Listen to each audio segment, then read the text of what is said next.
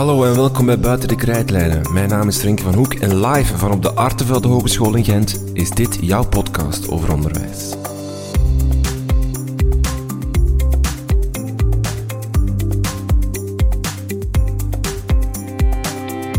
Welkom bij Buiten de Krijtlijnen, een podcast over onderwijs. Mijn naam is dus uh, Renke van Hoek en dit is een debat. Een debat over de centrale toetsen, want in het schooljaar 2023-2024 zijn ze er voor echt. Dan zullen er zowel in het tweede middelbaar als in het vierde jaar basisonderwijs centrale toetsen afgenomen worden. Later in 25 en 26 volgt ook het zesde leerjaar. Volgend jaar start zowel in het vierde leerjaar als in het tweede middelbaar een eh, vooronderzoek waarin de toetsen getest worden. Maar er zijn nog heel veel vragen onduidelijkheden over het hoe en het waarom van de toetsen. En daarom zitten we hier met een eh, panel van experts om die vragen te bespreken. En ik stel heel graag het panel aan jullie voor. Uh, links van mij zit eh, Chris de Nijs. Chris is beleidsmedewerker OCO, het overleg kleine onderwijsverstrekkers. Welkom Chris. Naast Chris zit Maarten Pennings. Hij is pedagogisch begeleider bij het Katholiek Onderwijs Vlaanderen. dan hebben we Jeroen Baks is afdelingshoofd strategische beleidsondersteuning van het departement onderwijs en vorming. Hij vertegenwoordigt vanavond de administratie, de beleidskant van het hele dossier. Caroline Freins is strategisch coördinator van het steunpunt Centrale Toetsen in Onderwijs en verbonden aan de U Gent. En dit steunpunt is een onafhankelijk universitair orgaan dat uh, belast is met de taak om de toetsen te ontwikkelen. En het steunpunt is samengesteld uit onderzoekers van de vijf Vlaamse universiteiten en twee hogescholen. Welkom Caroline. En uh, Helene Bourdoduy is medewerker onderwijseffectiviteit, datageletterdheid en centrale toetsen aan het GO, of ook gewoon pedagogisch begeleider. Uh, het gemeenschapsonderwijs is dus ook vertegenwoordigd vanavond. Goed, maar ook jullie stem kunnen we horen. Dat kunnen we doen doordat jullie vragen stellen op Twitter via de hashtag uh, toetsdebat. Maar we hebben ook al vragen aan jullie gesteld via TeacherTap. Uh, want TeacherTap stelt elke dag drie vragen aan zijn respondenten, aan de gebruikers van TeacherTap. En de voorbije dagen zijn daar verschillende vragen over de centrale toetsen gepasseerd. Um, en daar gaan we eigenlijk direct mee van start gaan. We gaan even kijken naar resultaten. We vroegen aan TeacherTap wat uh, de kansen zijn die de Vlaamse toetsen bieden. En ze hadden keuze uit een heel aantal mogelijkheden. 1336 mensen hebben die vraag beantwoord. Ik weet niet of we de resultaten kunnen zien. Ja, voilà. Uh, en we zien daaruit, beste experten in uh, dit uh, prachtige panel, we zien daaruit dat 44% eigenlijk ja, het, het gedetailleerd en systematisch monitoren van leerlingen aanduidt als een enorme meerwaarde van de Vlaamse toetsen. Dus het, het monitoren van de leerlingen. Jeroen, Carolien, misschien even naar jullie. Is dat ook het belangrijkste uitgangspunt of belangrijkste kans die de centrale toetsen bieden voor jullie? Ja, um, absoluut. Omdat we al een aantal jaren uh, op allerhande manieren proberen om leeruitkomsten. Ik vind het beter dan het monitoren van leerlingen, want het gaat over de leeruitkomsten die die leerlingen bereiken. Um, we zijn al jaren dag bezig met internationaal vergelijkend onderzoek, waar dat we dat doen in internationaal perspectief. We hebben een twintig jaar lang al peilingsonderzoek, waarin dat we nagaan in welke mate leerlingen de eindtermen al dan niet behalen. En de koepels OVSG, uh, Katholiek Onderwijs Vlaanderen, hebben een eigen koepelgebonden proeven. Al die instrumenten zijn bijzonder waardevol, bijzonder nuttig gebleken, maar missen uh, een stukje de systematiek om alle jaren opnieuw uh, uh, leeruitkomsten in, in, kaart te brengen. En een van de nadelen zijn een aantal nadelen om dat niet op een systematische manier te doen. Is het bijvoorbeeld als je maar om de zoveel jaar resultaten krijgt en die resultaten vallen tegen, wat helaas de laatste keren al uh, het geval is geweest, dat je dan eigenlijk een soort steekvlampolitiek uh, krijgt, waar dat telkens wordt ingespeeld op oei, er is een probleem rond uh, begrijpend lezen en de volgende keer rond wiskunde. Um, we hebben eigenlijk nood aan een meer systematisch beeld van leeruitkomsten um, in het onderwijs, waar we uh, fijnmaziger ook, hè, niet alleen op systeemniveau, maar ook op uh, school- en klasniveau uh, en op leerlingniveau, data, informatie krijgen, waar dat we dan ook het beleid veel gerichter, veel meer evidence-informed kunnen gaan, gaan maken. Hmm. Is dat Sowieso, want je hebt op zich hebben we genoeg signalen al gehad de voorbije jaren dat het onderwijs niet goed bezig is. Hè. De PISA-resultaten, TIMS, uh, peilingstoetsen die aantonen dat inderdaad leerlingen um, de uh, eindtermen niet halen of, of niet genoeg halen. Um, waarom zijn centrale toetsen dan een aanvulling op? En dan heb ik het vooral op het, op het macroniveau dan, als we daar naar kijken. Is het de bedoeling dat we vanaf nu bij ons spreken jaarlijks kunnen gaan vertellen wat de stand van ons onderwijs is? Dat we kunnen zeggen, ja kijk, we zijn zoveel halen we op die centrale toetsen wiskunde Nederlands en dat is goed of niet goed? Het is inderdaad de, andere proeven waar ik uh, melding van gemaakt heb, de internationaal vergelijkende onderzoeken en de peilingen, zijn altijd op steekproefbasis. Een beperkt aantal scholen, een beperkt aantal uh, leerlingen neemt eraan deel, ook maar om de zoveel jaren. Voor peilingen moeten we soms tien jaar wachten voor we een herhalingspeiling hebben. Dus dat wil zeggen dat we tien jaar lang geen informatie krijgen over de mate dat leerlingen daar de eindtermen al dan niet bereiken. En dan ineens krijg je wel een resultaat en dan uh, moeten, we, moeten we handelen. De Vlaamse toetsen of centrale toetsen gaan toelaten om uh, op, op jaarbasis inderdaad voor wiskunde en Nederlands als, als, eh, als start uh, daarover gegevens te, te krijgen, kennis te, te, genereren, maar niet alleen op systeemniveau, ook op schoolniveau, ook op klasniveau en ook op individueel leerlingniveau. En dat, dat laatste ontbreekt vandaag helemaal. Ja, ik wil er even op inpikken. Ik denk, uh, dus er zijn eigenlijk twee grote kansen wel van de centrale toetsen die we denk ik met z'n allen mogen zien. Ten eerste die monitoring, zoals Jeroen al heeft aangehaald, we gaan echt veel meer informatie hebben op systeemniveau. Ten tweede eh, bieden die toetsen, de toetsresultaten en wat we daarmee doen, ook wel de kans om aan onderwijsontwikkeling te werken. En daar zet de steunpunt ook sterk op in aan de hand van feedback eh, dashboards bijvoorbeeld, zodat scholen daarmee aan de slag kunnen gaan. Maar ook eh, ondersteuning op het vlak van hoe kan ik die toetsresultaten nu interpreteren en hoe kan ik er dan als school mee vooruit gaan. Dus dat zijn wel twee mooie kansen, denk ik, om samen naar te kijken van oké, monitoring en die onderwijsontwikkeling, hoe gaan we daar uh, mee aan de slag? Ja, want 41% geeft ook aan dat het een kans is om de onderwijskwaliteit te verbeteren. Dat pikt een beetje op wat jij zegt van ja, het is een, een, een mag ik dan zeggen, zo, een eerste stap om dan te kijken hoe kunnen we ons onderwijs beter maken. Als we die, die toetsen hebben afgelegd, zien we van dit loopt er fout en zo kunnen we het verbeteren. Ja, Kijk, uh, het monitoren is één stap en wat je daarmee gaat doen met die toetsresultaten is een volgende stap.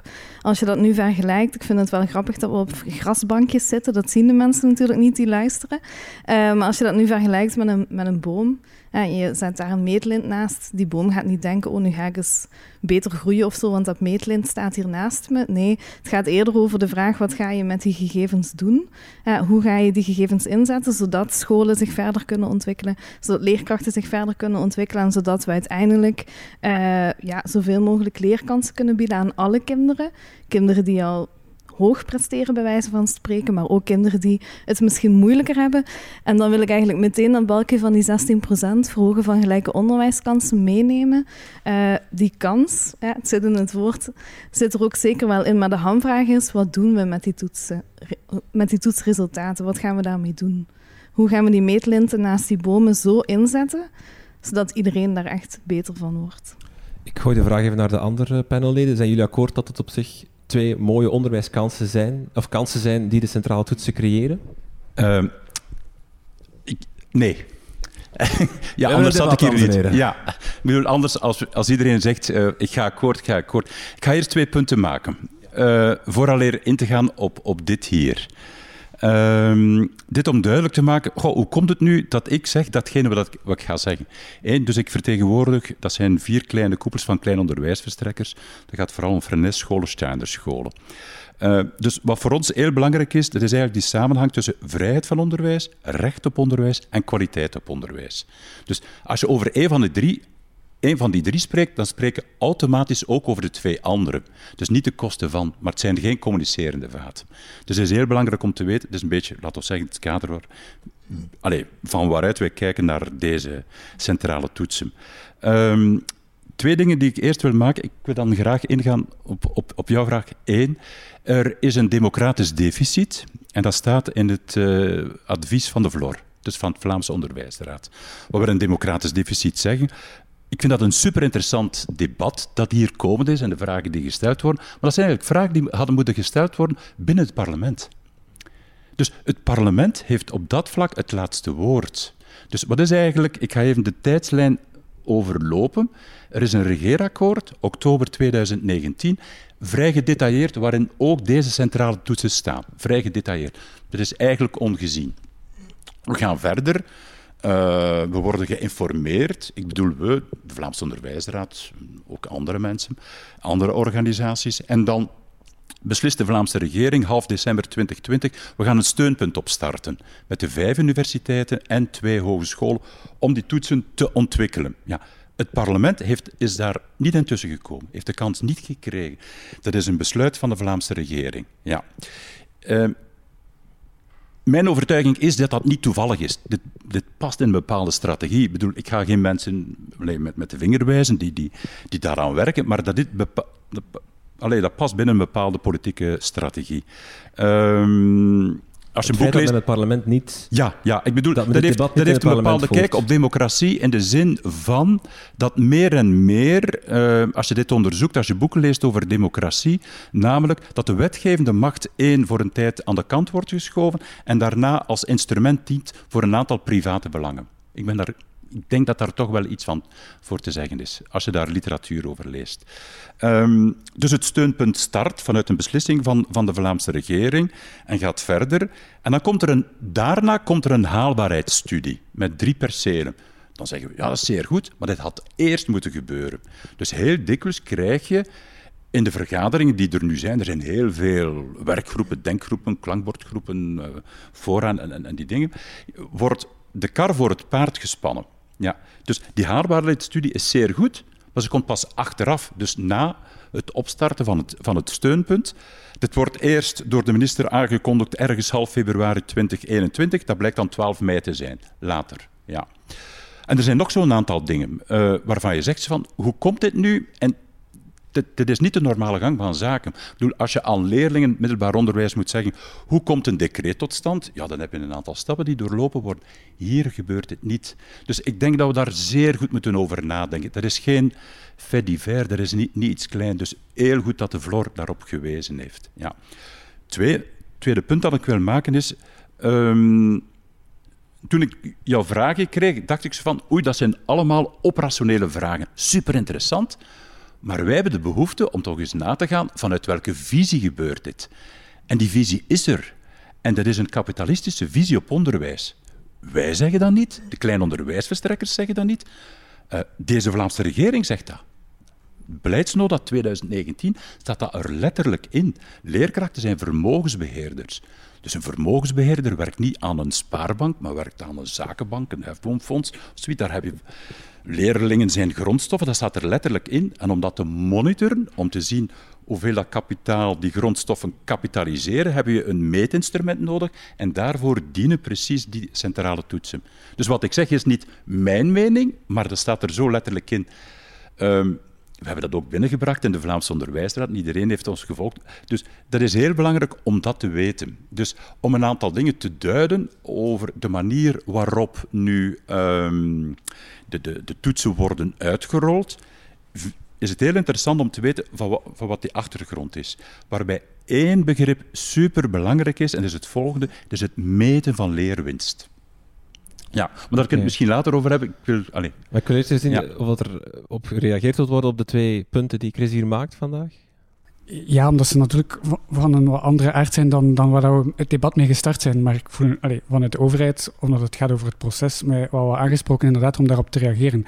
Misschien eerst iets over die kapitalistische visie. We zijn het enige onderwijssysteem bijna in gans Europa die geen centrale toetsen heeft. En ik wil een van de laatste onderwijssystemen die centrale toetsen heeft ingevoerd was Portugal, hè, onder een socialistische regering met een socialistische minister die het onlangs ook eh, eh, op uh, de Research ED-dagen is komen verdedigen en aangegeven heeft, je moet dat absoluut doen om de onderwijskwaliteit te versterken. Dus tot daar het, het kapitalistische verhaal achter deze toetsen. Als je naar Nederland gaat kijken, naar het, het onderzoek van professor Van der Werfhorst, dan zegt hij het feit dat Vlaanderen het slechter doet, dat is een van zijn stellingen, op vlak van gelijke onderwijskansen ten opzichte van Nederland, waar ook een systeem van vroege tracking is, is net omwille van het feit dat men in Nederland uh, op, op een veel meer objectieve manier uh, leeruitkomsten, leerlingenresultaten in kaart brengt via centrale toetsen. Um, en dus het biedt ja ook kansen op vlak van gelijke onderwijskansen. Wat het proces betreft um, en, het, het gebrek aan democratisch deficit, um, ik volg dat absoluut niet, omdat er is een regeerakkoord en je kan voor of tegen deze regering zijn. Daar ga ik me absoluut niet over uitspreken, is ook mijn rol niet. Iedereen mag gaan stemmen uh, om de zoveel jaar gelukkig. Um, maar er is wel een meerderheid in dit parlement.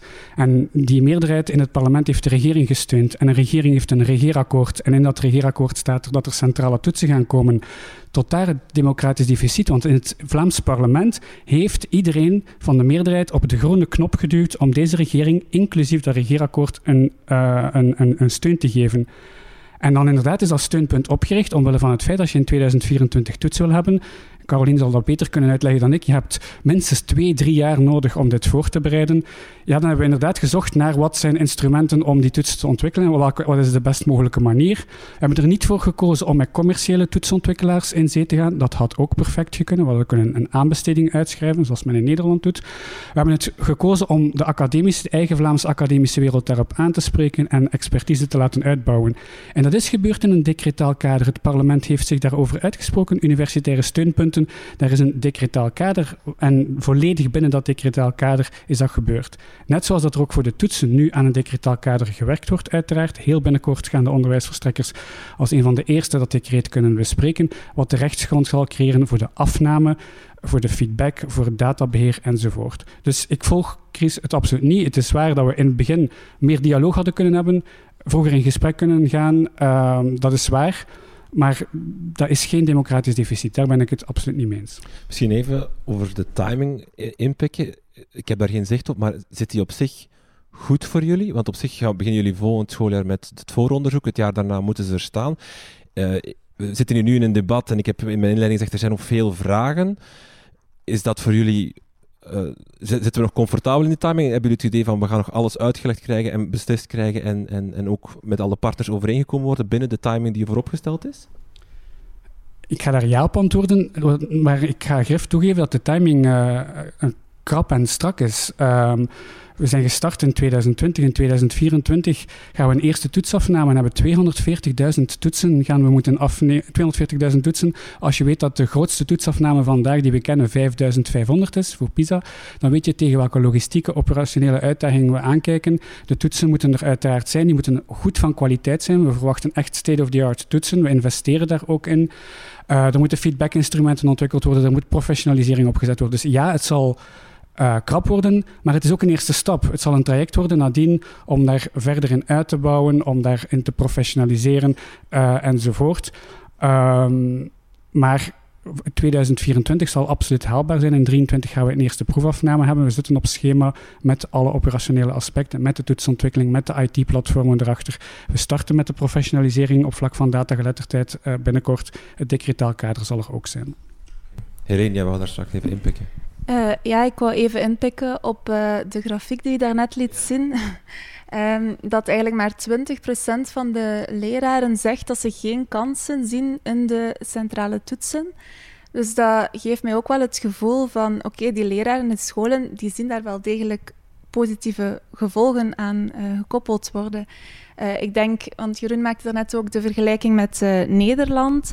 Ik denk dat die vergelijking met Nederland heel moeilijk te maken is, omdat de toetsen daar een meer summatief karakter hebben. Ze tellen ook voor het 50% mee uh, op de met de leerlingresultaten op het einde van het op het einde van het lager, het einde van het secundair. Dat zal bij ons niet het geval zijn. Hè. Leraren gaan zelf mogen beslissen van, um, uiteraard in de klassenraad, van hoe gaan die resultaten nu meetellen van die leerling. Dus wij geven wel nog dat eigenaarschap aan die scholen. En ik denk net dat dat een hele belangrijke is. Los van hoe dat proces van de toetsontwikkeling en zo een heel beleidsmatige verlopen is, denk ik wel degelijk dat er kansen zijn in die Vlaamse toetsen, maar dat het net belangrijk is om die ontwikkelingsgericht in te zetten. Om scholen te versterken en niet om scholen af te rekenen of om scholen te verantwoorden uh, hoe dat ze het doen, maar echt om ja, scholen eigenaar te maken van die data, ze data geletterd te maken, uh, zodanig dat ze er iets mee zijn. Want ik zie ook dat um, uh, 38% objectiever evalueren van mijn leerlingen heeft aangeduid. Ik denk dat het voor veel scholen en leraren een, uh, een verduidelijking kan zijn van hoe verhoudt nu die gestandaardiseerde toets ten opzichte van mijn eigen toets zich. Dus ik denk inderdaad, er zijn heel veel risico's aan gewonnen en het proces is niet altijd even een, een samenwerking verlopen, maar ik denk wel dat er kansen zijn en ik denk dat deze grafiek dat ook aantoont, dat die kansen er zijn. Maarten, heb jij iets... Zijn, onderwijs, zijn centraal toetsen, is dat een kans om de onderwijskwaliteit te verbeteren? Er zitten kansen in, absoluut.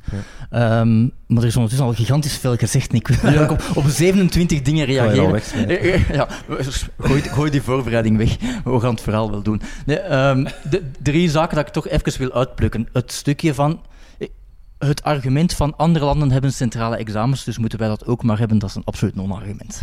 Van, er is heel weinig evidentie eigenlijk nauwelijks evidentie, zelfs meer tegen-evidentie, dat centrale examens als centraal examen, hè, nu heb ik niet over centrale toetsen, maar centrale examens, dat dat zou leiden tot betere onderwijskwaliteit. Waar we die evidentie wel zien, is dat heel short term en wordt er nooit onderzocht ten koste van wat allemaal. Gaat vaak zelfs ten koste van motivatie en zo verder. dus dat dat ik vind het absoluut een non-argument, omdat andere landen het hebben. Het is niet omdat ze het hebben geïntroduceerd dat daardoor de onderwijskwaliteit versterkt is. Dat zien we ook niet. Tweede stukje, en daar kom ik wel dichter bij, bij de slide hier, uh, omdat Jeroen zei van ja, er zitten kansen in op verschillende niveaus, benoemde Jeroen. En dan denk ik inderdaad op macroniveau absoluut. Hè, van, we gaan een veel beter zicht hebben in twee leerdomeinen, waarvan eentje, waarvan in Nederlands enkel nog maar de gemakkelijk toetsbare domeinen, hè, van enkel uh, help me even begrijpend lezen en zo verder. Hè. Dus, dus, dus, dus van dat klein stukje over de gehele, gehele, onderwijskwaliteit, van dat klein stukje gaan we systematischere data hebben en dan gaan we ons onderwijsbeleid kunnen informeren. Absoluut akkoord, als je dat maar om de tien jaar krijgt, dat dat te weinig is. Het stukje ook op mesoniveau van de school, interne kwaliteitszorg van de school, kan dat absoluut informerend zijn. Daar ben ik helemaal mee in dat verhaal.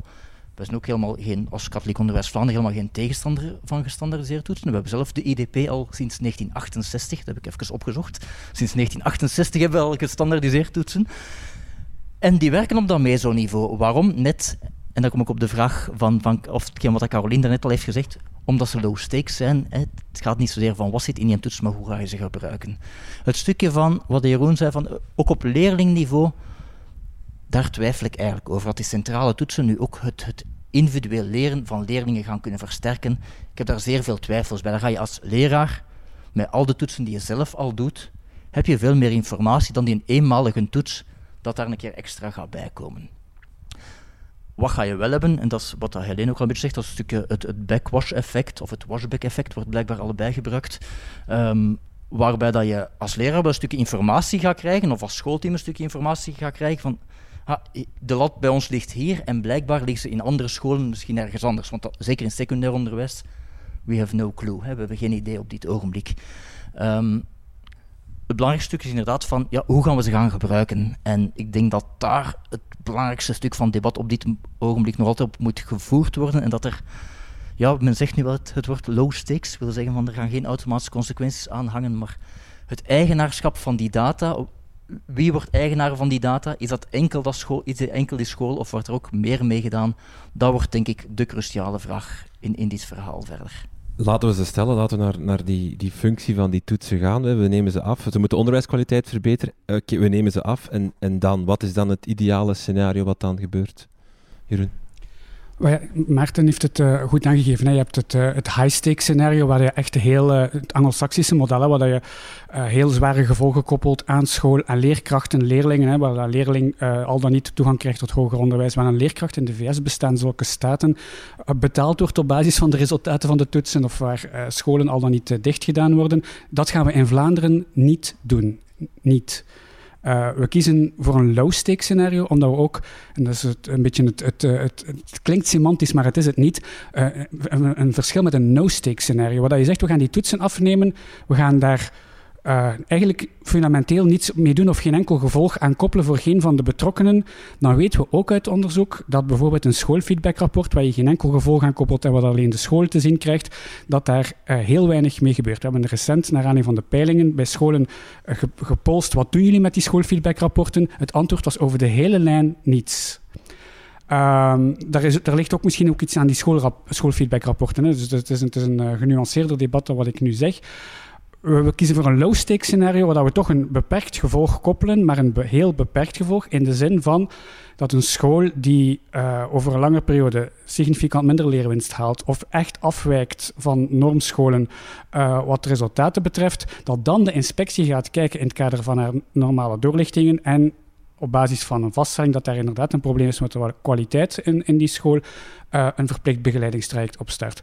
Um, voor, voor leerkrachten gaan we er geen gevolgen aan koppelen, maar we hopen uiteraard wel dat het een, bron is intern in de school en lerarenteams om aan kritische zelfreflectie te doen, maar ook een kans als je een nieuw handboek introduceert of met een nieuwe methode experimenteert, dat je ook misschien kan kijken van wat, wat effect heeft dat nu in, in de school? Gaan we ervoor of op achteruit? Wat dat vandaag heel veel scholen niet hebben, hè, die kennis. En op leerlingniveau willen we aan de leerling wel, of de school de kans geven dat het voor de leerling meetelt in de globale evaluatie, het globale kader van evaluatie, maar niet een exclusief uh, criterium is om een leerling al dan niet te laten voor het slagen uh, in, een, in een schooljaar. Dus dat is het low-stakes scenario dat we voorop staan en dat is heel erg belangrijk. En dat is eigenlijk de visie die we hanteren momenteel bij het gebruik van de toetsen. Mag ik daar nog even bij vragen wie dat er inzage krijgt in de resultaten van de toetsen? En misschien kunnen we daar meteen ook de vraag die daarover gesteld is bijhalen. Uh, gewoon als, uh, want we zien dat daar uh, eh, 71% graag de leerlingen zou bij hebben, 71% ook de ouders, 96% het schoolteam natuurlijk. Maar Jeroen, misschien even, wie krijgt er inzage? Wie gaat zien wat je gescoord hebt op die toets? Ik vond dat een heel merkwaardige uitslag, omdat het brede publiek werd heel laag gescoord. En dat gaan we uiteraard ook niet doen. Maar de ouders staan heel hoog. Als je 280.000 leerlingen telt en ervan uitgaat dat elke leerling minimum twee ouders heeft, en misschien sommigen meer, dan, uh, ja, dan heb je ongeveer gans Vlaanderen die inzage gaat krijgen in, uh, in de toetsresultaten. Dus dat komt eigenlijk op het brede publiek neer.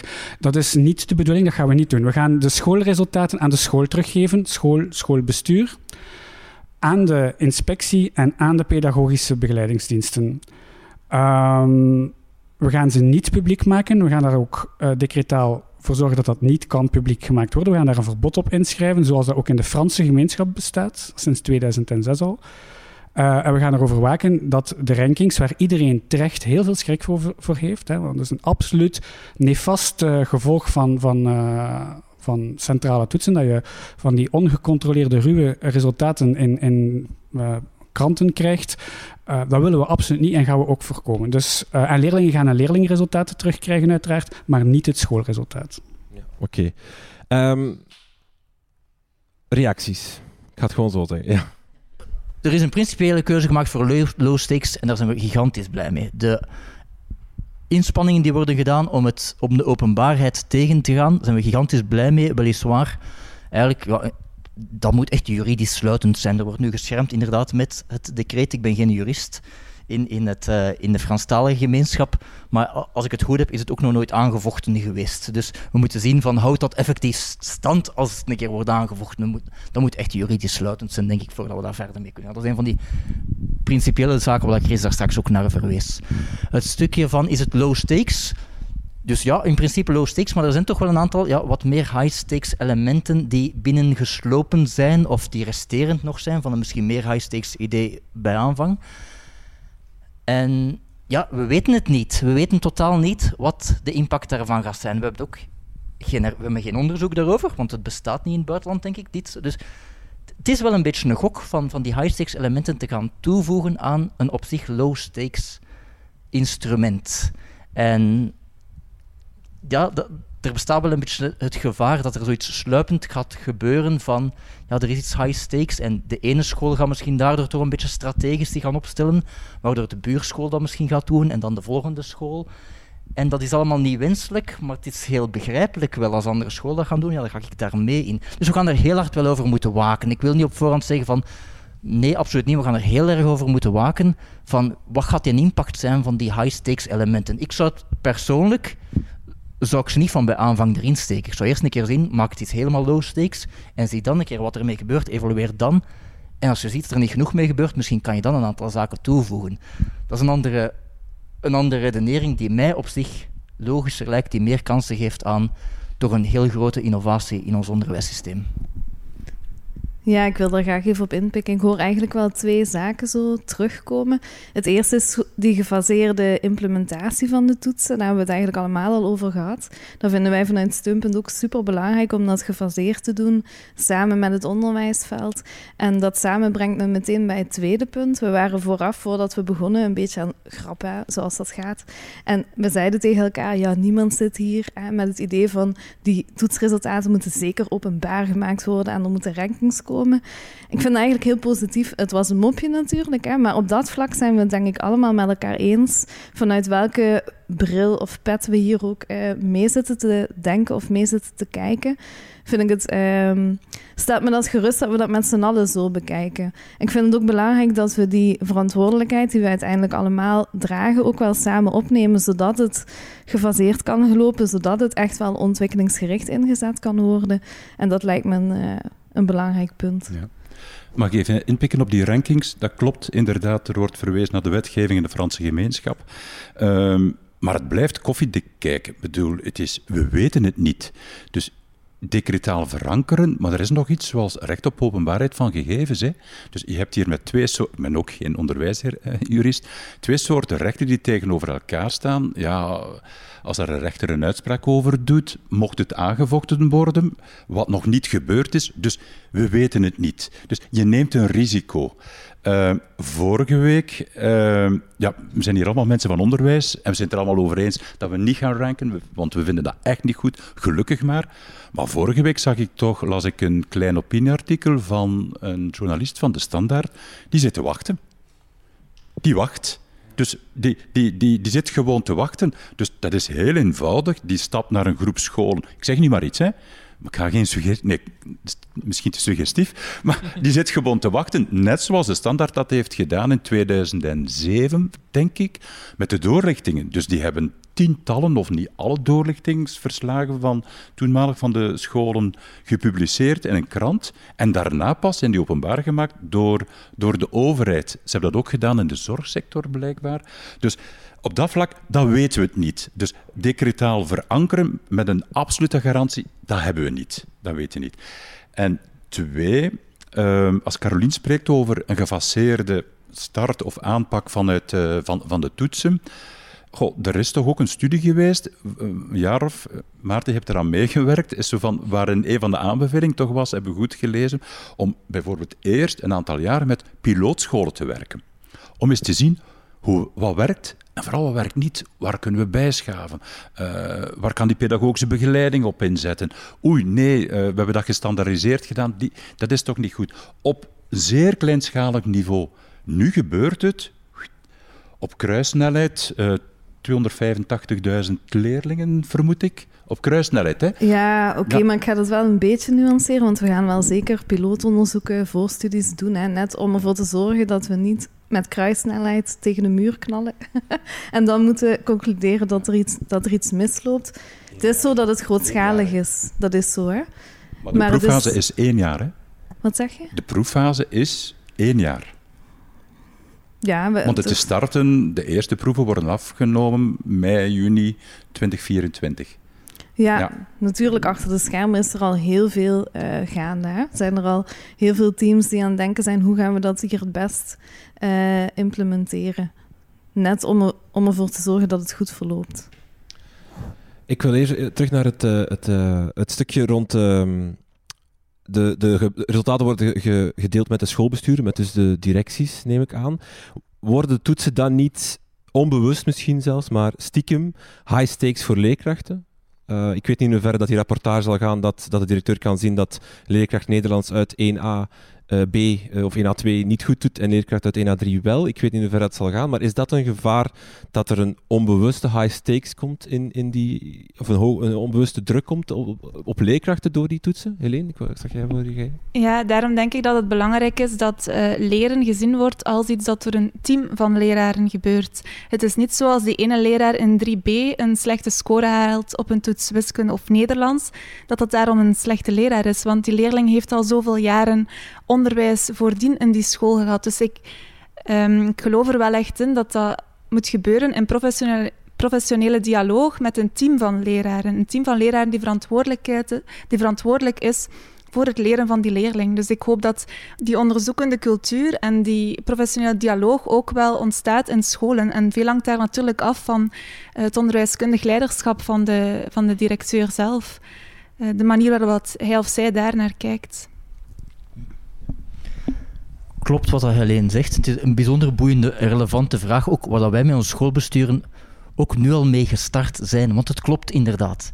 Het klopt, je kan een systeem zo low stakes organiseren als je maar wil. Het kan op een high stakes niveau gebruikt worden door een schoolbestuur.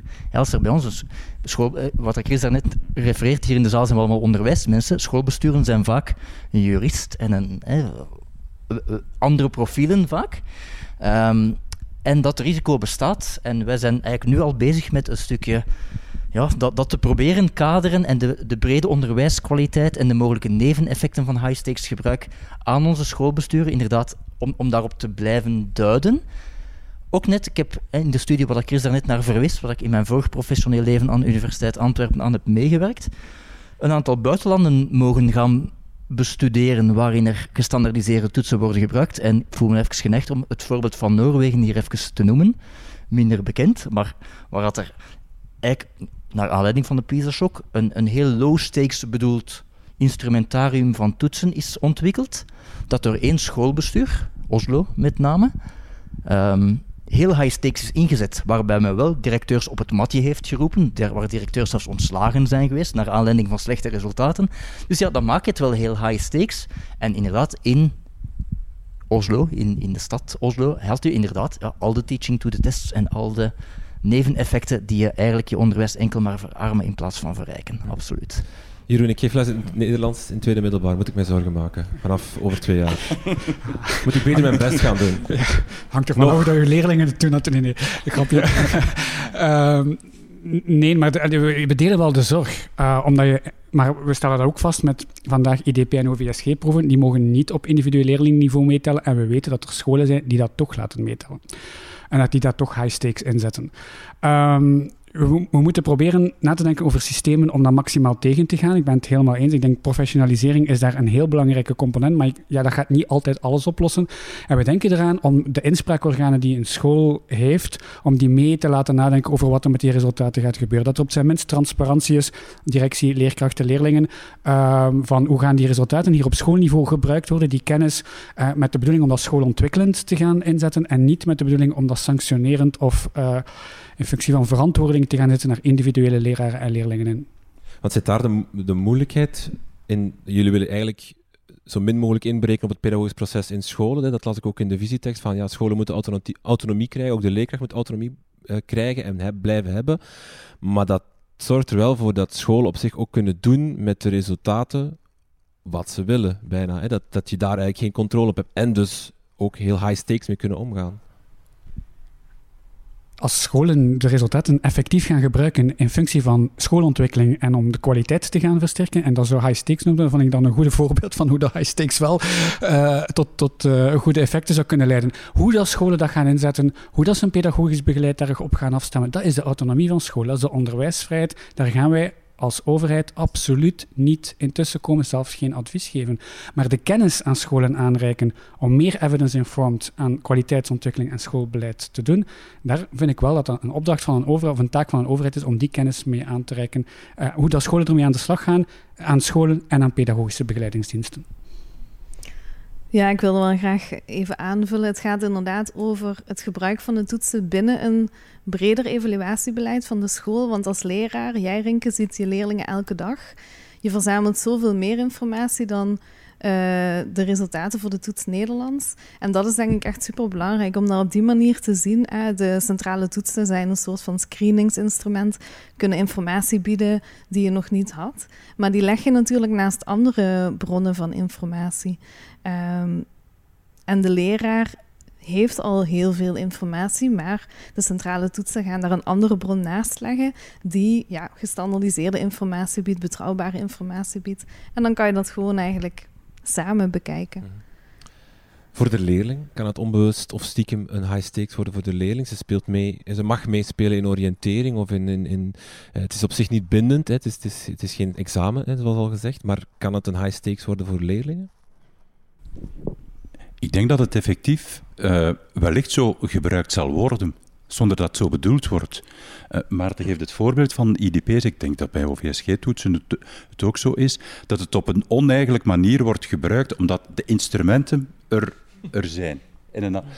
Dus als het wordt gebruikt in functie van puur het, het, eh, het attesteren of niet attesteren van, van leerlingen, ja, dat is precies niet de bedoeling. Of het zo zal gebeuren, ik denk dat het wel zo zal, zou kunnen gebeuren. Het is uiteraard niet de bedoeling, hè? Maar je geeft alle handvaten, instrumenten op het om het op die manier te doen.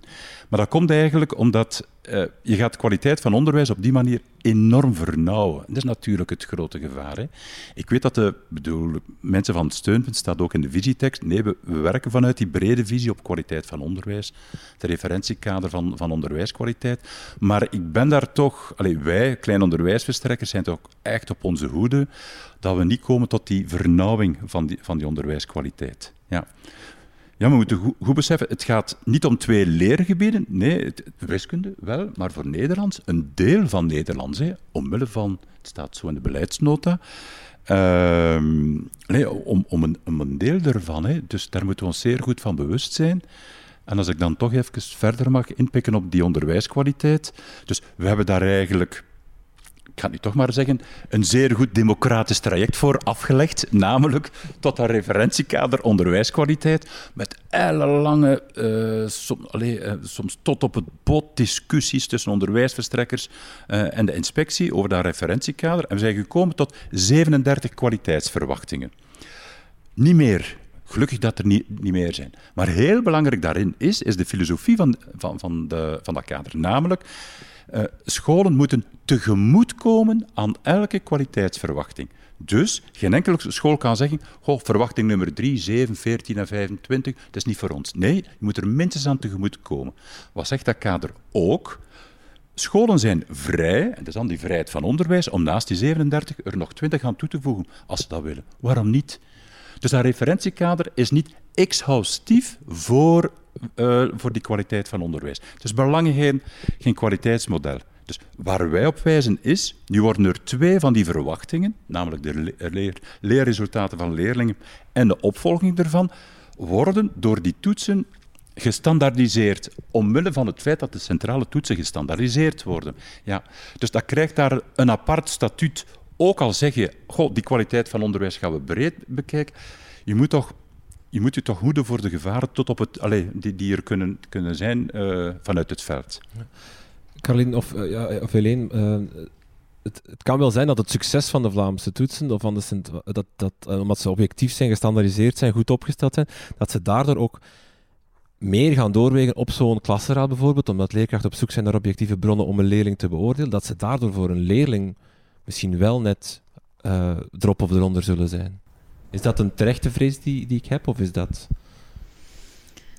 Ja, er zijn, er zijn veel vragen en bezorgdheden. En ik denk dat, dat het heel belangrijk is om ze allemaal goed te bekijken en te zien wat we daarmee doen. En als het gaat over uh, de toetsen, die, die brengen een aantal zaken in kaart voor Nederlands en voor wiskunde. En dan ook nog een deel van Nederlands, namelijk begrijpend lezen, grammatica en schrijfvaardigheid.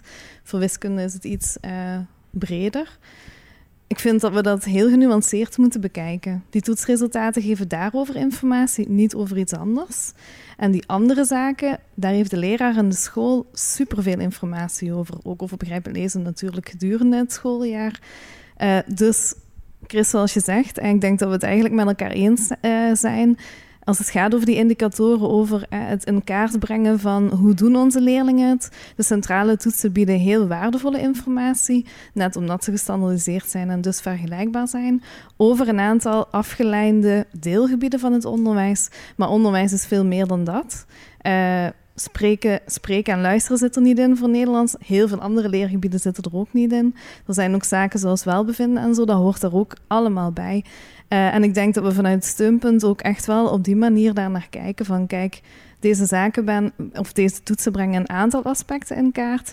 We willen die echt heel graag onderwijsontwikkelingsgericht inzetten in het zoveel bredere verhaal dat onderwijs is.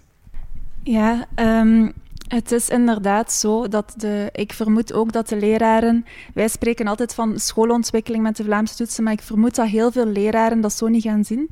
Dat zij gaan denken van, ja, zij denken altijd vanuit het leren van hun leerlingen en dat zij die toetsen wel heel serieus gaan nemen op leerlingniveau. Ik denk ook dat het heel belangrijk gaat zijn om de leraren daar echt in te ondersteunen en hoe dat ze die resultaten nu kunnen gebruiken los daarvan denk ik ook dat het interessant net kan zijn voor leraren om ook een objectieve kijk op die leerling te hebben. We weten allemaal dat kansarme leerlingen, als je een kansarme en een kansrijke leerling hebt op het einde van, van een leerjaar, dan gaat die kansarme leerling met net dezelfde punten van de school heel vaak net toch minder kansen krijgen in de toekomst om naar een hogere richting te worden doorgestuurd. Terwijl dan nu die, die Vlaamse toetsen gaan wel echt een objectieve maatstaf bieden. Daar is geen, geen verbetering van de leraar of zo aan vast, er is geen perceptie aan vast, dat is echt een objectieve maat. En de leerling kan zich dan ook vergelijken met alle andere leerlingen in, in Vlaanderen. Dus ik denk dat dat wel qua objectivering voor die leerling ook wel interessant kan zijn. Maar we mogen er niet van uitgaan dat, er, um, dat, dat leraren hun leerlingen daar niet op gaan voorbereiden, want dat gaan ze waarschijnlijk, allee, dat gaan ze wel doen. uh, mogen daar ook niet naïef in zijn. Wat Helene zegt is eigenlijk een argument pro vanuit gelijk onderwijskant. Ja. Uh, er wordt er verwezen, zoals Jeroen zei, naar een Nederlandse studie. Er is een masterproef, een publicatie ervan is op komst, deze week of volgende week, dat dat toch een beetje nuanceert. En voor mij ook terecht verwijst naar het volgende, als het gaat over gelijk onderwijskansen. Dit wordt nu eigenlijk zeer individueel gezien op het niveau van de leerling. Uh, maar er is nog iets zoals van, van uh, collectieve voorzieningen. Ik bedoel daarmee, hoe ga je onderwijs organiseren? Als je spreekt over gelijk onderwijskansen, kun je denken in de richting van iets meer comprehensief onderwijs. Als je daaraan werkt, aan iets meer comprehensief onderwijs, is ook een vorm van gelijk onderwijskans binnen een bepaalde visie. Dus er zijn verschillende visies op die gelijkonderwijskant. Eerder meritocratisch, zeer individueel, of eerder egalitair. Ik vind het belangrijk om dat ook te benoemen. Ja, om leerlingen zoveel mogelijk kans te geven met een zo breed mogelijk curriculum voor zoveel mogelijk leerling. Dat is, dat is superbelangrijk. In, in onze visie dan. Hè. Dus naast het feit van, ah, die toetsen geven een objectief beeld van, laat maar zeggen, de leerlingenprestaties eh, op het einde van, dat gaat er vooral op het, zesde, op het einde van het zesde leerjaar. Hè. En er wordt heel veel over vrijheid van onderwijs en autonomie van scholen gesproken. En dat vertrekt van vertrouwen. En vanuit de overheid wil ik in deze toch wel geven dat wij toch wel meer vertrouwen in leraren en, en klassenraden hebben dan soms hier geponeerd wordt. Alsof ik vandaag een lerarenteam op basis van één toets zou beslissen om een leerling alleen op die ene toets uh, niet te laten slagen. Daar geloof ik echt niet in dat er zoveel lerarenteams en klassenraden in Vlaanderen bestaan die dat zouden doen. Dus ik ben daar eerlijk gezegd absoluut niet ongerust over. En ik sluit mij wel helemaal aan bij de positieve effecten die dat kan hebben, die Helene heeft uh, aangehaald uh, van, op vlak van een stuk objectivering ten opzichte van andere resultaten. Oké, ehm, een rondje praktisch misschien. Wanneer zullen de centrale toetsen afgenomen worden? En dan heb ik het vooral over het moment in het jaar. Ben je daar als school helemaal vrij in? Doe je dat aan het begin? Doe je dat op het einde? Is dat een vaste dag? Wordt dat een vaste dag? Is het centrale toetsdag vanaf nu, elke derde maandag van mei? Inderdaad, de derde maandag van mei. Ja. Het is zo. Uh, is dit? nee, we kunnen daar nog geen concreet antwoord op geven. We zijn dat, uh, het zal niet in januari zijn, het zal eerder mei, juni zijn. Uh, maar hoe precies en welke dag en, en hoe lang dat precies gaat duren, dat zijn allemaal zaken die we goed samen aan het bekijken zijn met de verschillende partners. Hoe we dat best kunnen, kunnen aanpakken. Dus de derde maandag van mei, zo concreet kan ik nog niet antwoorden nu. Nee. Oké. Dus ik denk geen toetsplan, hè, want anders... ja, anders kon je dat vast inplannen, ja. het, het zal... Uh mei zal inderdaad de periode van het jaar zijn um, om ook niet te interfereren met andere uh, examens, uh, examenperiodes. En nee, een school zal niet zelf kunnen kiezen wanneer ze die toets gaan afnemen. Het zal digitaal zijn, het zal via een digitaal platform moeten gebeuren. En dat zal ook in slots gebeuren, aangezien we niet 240.000 leerlingen tegelijkertijd op maandagochtend 9 uur kunnen laten inloggen op zo'n platform, want dan kunt je voorspellen wat er gaat gebeuren. En dat willen we niet. Dus het zal gespreid doorheen een, een, week gebeuren waarschijnlijk. Ja. Uh, ik las iets over toetsassistenten. Zijn dat mensen die in mijn klas de toets komen afnemen? Of is dat een uh, stem die Big Brother gewijs opeens door de boxen zal klimmen, uh, klinken, die uitlegt hoe het moet? Uh, hoe, hoe zit dat praktisch? Ja, um, het is zo dat, bij de huidige afnames van internationaal vergelijkend onderzoek en peilingen er inderdaad externe toetsassistenten komen kijken. En de reden waarom die daar zijn, is om de toets maximaal gestandaardiseerd naar afnamemodaliteiten te laten gebeuren. Dat elke leerling op eenzelfde manier de toets afneemt uh, en niet bijvoorbeeld hulpmiddelen gebruikt die niet toegelaten zijn of wat ondersteuning krijgt tijdens het maken van de toets. Um, nu, dat is niet haalbaar momenteel voor de, de centrale toetsen. Hè. Het gaat hier over 3000, uh, eh, meer dan 3000 scholen, nogmaals uh, eh, 280.000 leerlingen die twee keer een, een toets moeten afnemen. Um, dus we moeten een, een, compromis zoeken tussen die maximale gestandaardiseerde afname aan, aan de ene kant, hè, bijvoorbeeld via externe toetsassistenten, en een haalbare en ook betaalbare scenario aan de andere kant. En het scenario dat nu op tafel ligt, want ik heb, ja, het was vorige week of deze week in, de krant, en wat daar stond klopte echt niet. Er is afgesproken, nu al met de onderwijsverstrekkers, uh, uh, met, samen met de minister, dat we gaan voor het uh, lichtst mogelijke scenario. Wil zeggen dat leraren in de school de toetsafname gaan begeleiden. Oké. En daar vorming voor gaan krijgen. Ja. Moeten de leerlingen studeren voor de toets? Uh, ik hoop van niet. Wel, het is een vraag. Sorry, ik, ik zeg dat nu uit de buik. Dat is nu net niet de bedoeling. Hoop ik, hè? Het kan dat hoop. We gaan de leerlingen inderdaad wel niet achter een bureau zetten en ze uh, zeggen van allemaal goed blokken. Nee, het zijn eigenlijk uh, rijke toetsen, zoals we dat noemen, die we gaan ontwikkelen. Dat wil zeggen dat het geen pure reproductie of kennisvragen zijn, hè, maar dat ze hun vaardigheden moeten tonen voor, voor begrijpend lezen bijvoorbeeld in betekenisvolle, functionele contexten, zou je kunnen zeggen. Dus eigenlijk, ja, wat is de beste voorbereiding? Zeker niet toetsboekjes, uren gaan invullen en drilloefeningen gaan doen, zeker niet. Maar wel inzetten op, als het gaat over begrijpend lezen, ja, effectief begrijpend leesonderwijs. Dus met heel veel verschillende soorten tekst aan de slag gaan, dat een betekenisvolle manier in de klas eh, brengen. De studie van de vijf sleutels kan ik even laten vallen als het daarover gaat. Daarover gaat het. gaat niet over uh, tot een oneindige boekjes gaan invullen ter voorbereiding. Nee.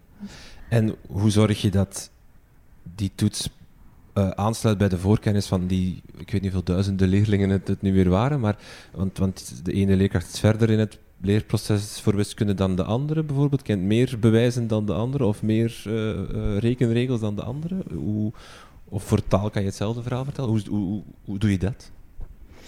Dus aan de ene kant kijken we naar de onderwijsdoelen.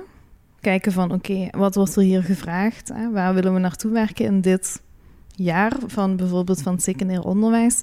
Aan de andere kant, als je vraagt van ja, die voorkennis, willen we natuurlijk niet als we een tekst geven over een cultureel onderwerp, dat bepaalde leerlingen, of een ander onderwerp doet er niet toe, dat bepaalde leerlingen daardoor een voordeel zouden hebben bijvoorbeeld, ik zeg maar wat over mieren. En een aantal leerlingen die hebben vaders die mieren verzamelen en die weten daar heel veel van. Ja, dan hebben die allemaal een voordeel. Dat willen we natuurlijk niet. Dus we kiezen dan teksten die, uh, die voor iedereen eigenlijk min of meer even makkelijk of gemoeilijk zouden, zouden moeten zijn. Um, Bestaat dat? Ja, daarom hebben we dus een heel straf team die dat helemaal uitzoekt achter de schermen, hoe we dat kunnen doen. Want, want ik kan me ook wel voorstellen, je hebt op zich op basis van interesses, maar je hebt ook op basis van, van cultuur of van, van, van afkomst of van context waarin je leeft. Eh, ik kan me voorstellen dat de, de voorkennis sociaal-maatschappelijk van een, uh, een welgesteld tweeoudergezin in een prachtige wijk anders is dan een eenoudergezin in een sociale woning. Ja, daarom doen we specifieke analyses, diff-analyses noemen ze die, om te kijken van, zijn die toetsvragen nu wel even eerlijk, zou je kunnen zeggen. Als je, ik zeg nu maar wat, een jongen en een meisje hebt met hetzelfde niveau voor begrijpend lezen, zijn ze dan toch even eerlijk voor die twee groepen. Of kinderen die thuis Nederlands spreken en kinderen die thuis een andere taal spreken, zijn die toetsvragen dan even eerlijk voor hen? En dat vinden we echt wel belangrijk om daar bij de toetsontwikkeling echt oog voor te hebben. Om te zien van oké, hoe kunnen we die toetsen zo inclusief mogelijk, zou je kunnen zeggen. Hoe kunnen we die zo ontwikkelen dat die toegankelijk zijn voor alle kinderen? Ja, ik wil daar nog even uh, op ingaan dat, uh, dat ik het wel bijzonder vind dat net Nederlands in de focus staat. Uh, met die hoge aantal anderstalige leerlingen dat we hebben. En dat um, ja, mijn angst wel een beetje is dat net daardoor die leerlingen daar minder goed uit zouden kunnen komen. En net ook omdat het steeds, ja, de toetsen gaan telkens opgesteld worden in een functionele context, de toetsvragen, waarbij dat ik ja, mij voorstel dat dat toch vraagstukken zijn met heel veel woorden. Um, dat ik hoop dat, dat, die, dat dat curriculum van die leerlingen niet vernauwd wordt door enkel, tot enkel taal.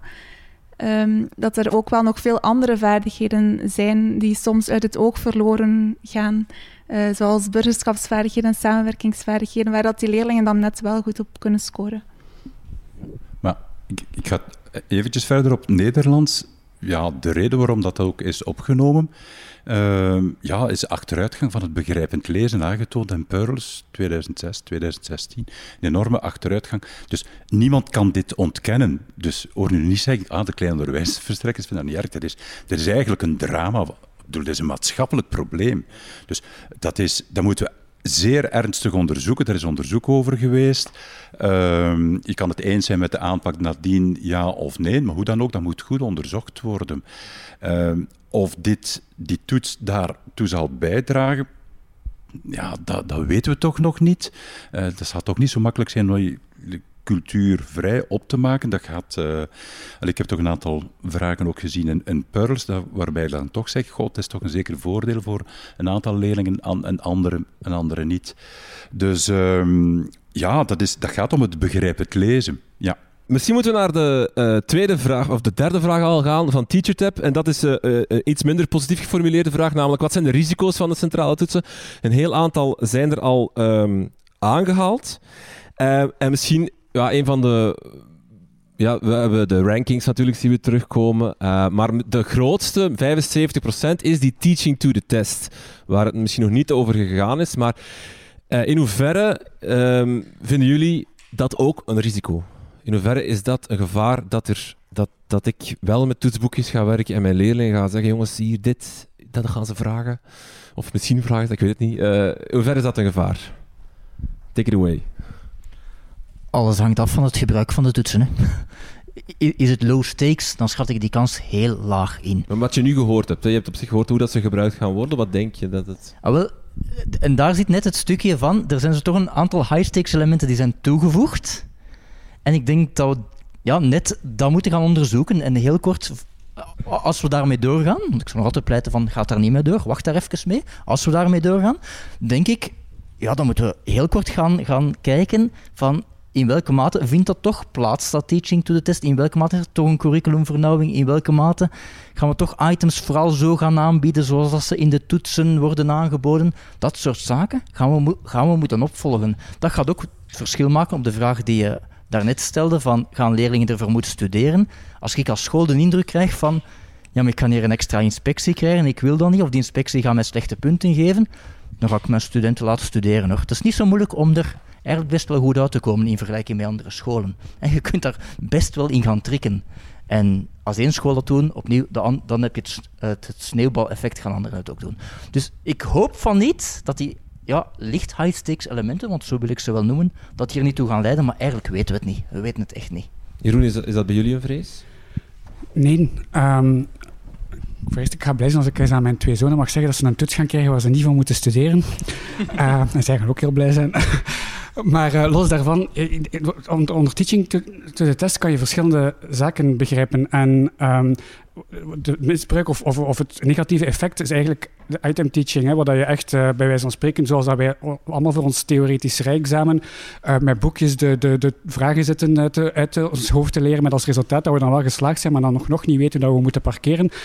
Um, en dat, gaan we, dat gaan we uiteraard niet doen. We gaan dat ook door de rijke toets vragen. De items gaan ook niet openbaar zijn, dus het zal sowieso niet evident zijn. En worden, worden ook ververst enzovoort. Dus het zal heel moeilijk zijn om dat soort uh, uit het hoofd. Het is trouwens een merkwaardig gegeven, waar, waar ik heel veel item teaching zie, is vandaag in de invulboeken. Hè, waar je een invulboek krijgt en diezelfde opgave komt dan terug in de toetsen die daar dan mee aangeleverd worden. Dat is nu eens echt teaching to the test in zijn meest negatieve vorm. En, en ik vind dat heel raar dat dit dan aanvaard wordt. Maar teaching to the test kan ook een positief effect hebben. Ik ga mij verduidelijken aan de hand van een voorbeeld. Stel, je bent wiskundeleraar, je leerlingen gaan binnenkort examen uh, moeten doen uh, voor wiskunde, in een centrale toets moeten doen voor wiskunde, en je weet dat er optellen en aftrekken van breuken komt. ja, als je je leerlingen gaat, bij wijze van spreken, gaan drillen, gaan inpompen van je moet eerst je noemer gelijk zetten voordat je kan een breuk optellen en, en of aftrekken. Dat is ook teaching to the test, dat is teaching to the standard ja, dat is wel positief, want je leert je leerlingen eigenlijk datgene wat ze moeten leren. En je verhoogt de, de focus en de aandacht daarop. Dus het is niet noodzakelijk een, een negatief effect. Noodzakelijk. Ja, voorstanders zeggen, teach nu de test. Als het een goede test is, is dat wat we willen. Maar... Ja, maar het klopt niet. Oké. het klopt niet in die zin van, ja, dat hebben we nu met de gewone toetsen. Daar hebben we geen standaardiseerde toetsen voor nodig. Dat hebben we met gewone toetsen ook, dat effect. Plus teaching to the test is wel heel wat meer dan dat. Dat is ook net de vernauwing overleerdomeinen. Waarom zou ik een uur ja, van Nederlands nog laten wegvallen als ik mijn klas uitstap ook in andere vakken gaan kunnen doen? Want Nederlands en wiskunde, ja, die doen ertoe. Als je het binnen die high-stakes elementen ziet. Hè. Ehm, waarom zou ik als leraar Nederlands veel inzetten op spreken en luisteren? Want die worden niet getoetst. Dat is ook teaching to the test. Hè. Binnen leerdomeinen gaan we verschuiving hebben. We zien in het buitenland ook het format waarin dat items waarin lessen worden gegeven veel meer aansluiten bij het format van ja, vaak multiple choice toetsen of korte invultoetsen. En dus we zien daar echt een vernauwing. Waarom zou ik lange teksten laten schrijven als het toch allemaal maar kleine invulwoordjes zijn. Dus ook dat is teaching to the test. Hè. Zo het snel beperken van teaching to the test, van oh ja, maar ja, ze gaan dan meer doen wat ze eigenlijk moeten doen, ik vind dat niet correct. Bovendien denk ik, sturing, als je sturing wil geven als overheid, dan moet je niet doen via toetsen. Dan moet je dan doen via een parlementair debat. Dan sluit ik even aan bij Chris, via de eindtermen en zo verder. Dat moet je niet doen via je toetsen. Ja, we hebben het net al even gehad over die bloktoetsen tegenover die rijke toetsen. Uh, want inderdaad, teaching to test gaat ook over uh, andere zaken, de stakes die je daaraan koppelt, maar ook hoe je de toetsen ontwerpt. Als je de toetsen zo ontwerpt dat ze eigenlijk zo betekenisvol mogelijk zijn in een digitale omgeving weliswaar, maar toch zo betekenisvol mogelijk, dan zijn het eigenlijk geen papegaaitoetsen bij wijze van spreken. Maar gaat het net als we verwijzen naar het rijexamen, ja, de oefeningen, eh, het praktische rijexamen bedoel ik dan in de auto. Dat doe je door heel veel in de auto, stapsgewijs enzovoort, uh, bezig te zijn. En niet door eh, op het droge eh, te kijken, te observeren hoe een auto beweegt en de onderdelen uit je hoofd te leren of zo. Zo kijken we ook een beetje naar de toetsen, bij wijze van spreken. Het gaat echt over uh, het, het, oefenen van die vaardigheden in de klas in betekenisvolle contexten. Ook op die manier willen we die vaardigheden van leerlingen in kaart brengen.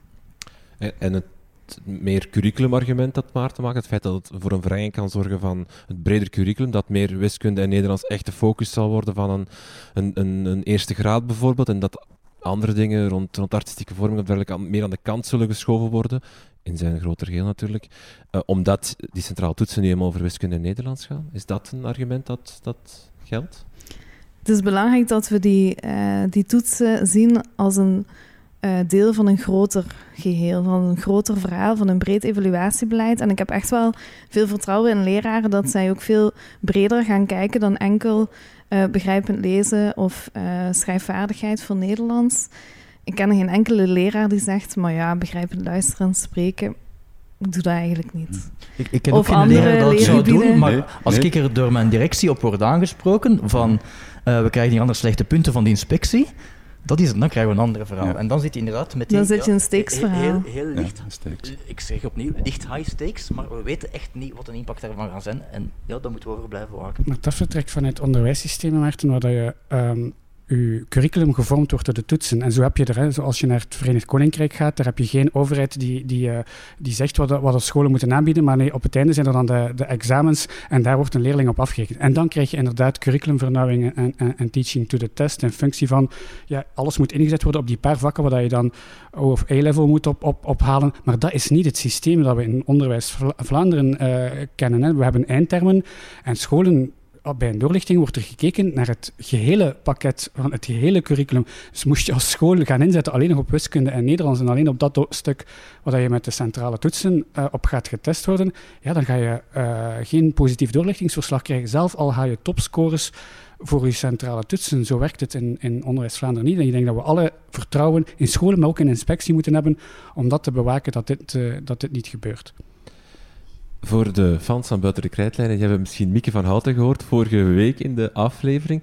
Uh, zij hadden uh, een ander argument aan, of een bemerking bij de keuze over wiskunde en Nederlands, over het feit dat er nu al heel veel aandacht gaat in ons onderwijs naar cognitieve vaardigheden, waardoor technische vaardigheden minder waardig worden beschouwd. Hè. Zie de, de, de, de, de, de watervaleffect dat we nog steeds hebben, of het neerkijken op BSO, TSO, dat er gebeurt. Is dat iets wat nu door weer te kiezen voor twee cognitieve vakken, dat, dat centraal te gaan plaatsen, dat dat misschien kan versterken?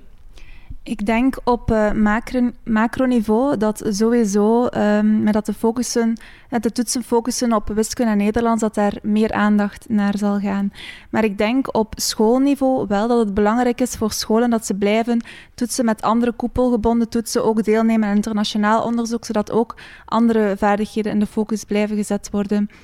Maar uh, dat is ook inderdaad een beetje mijn angst van... we zitten al in zo'n cognitieve maatschappij. Gaat dan niet op macroniveau net nog meer die aandacht naar uh, wiskunde en naar Nederlands, terwijl dat leerlingen toch ook wel in een 21ste eeuw ook wel andere vaardigheden moeten hebben. Hè? Digitale vaardigheden moeten kunnen samenwerken.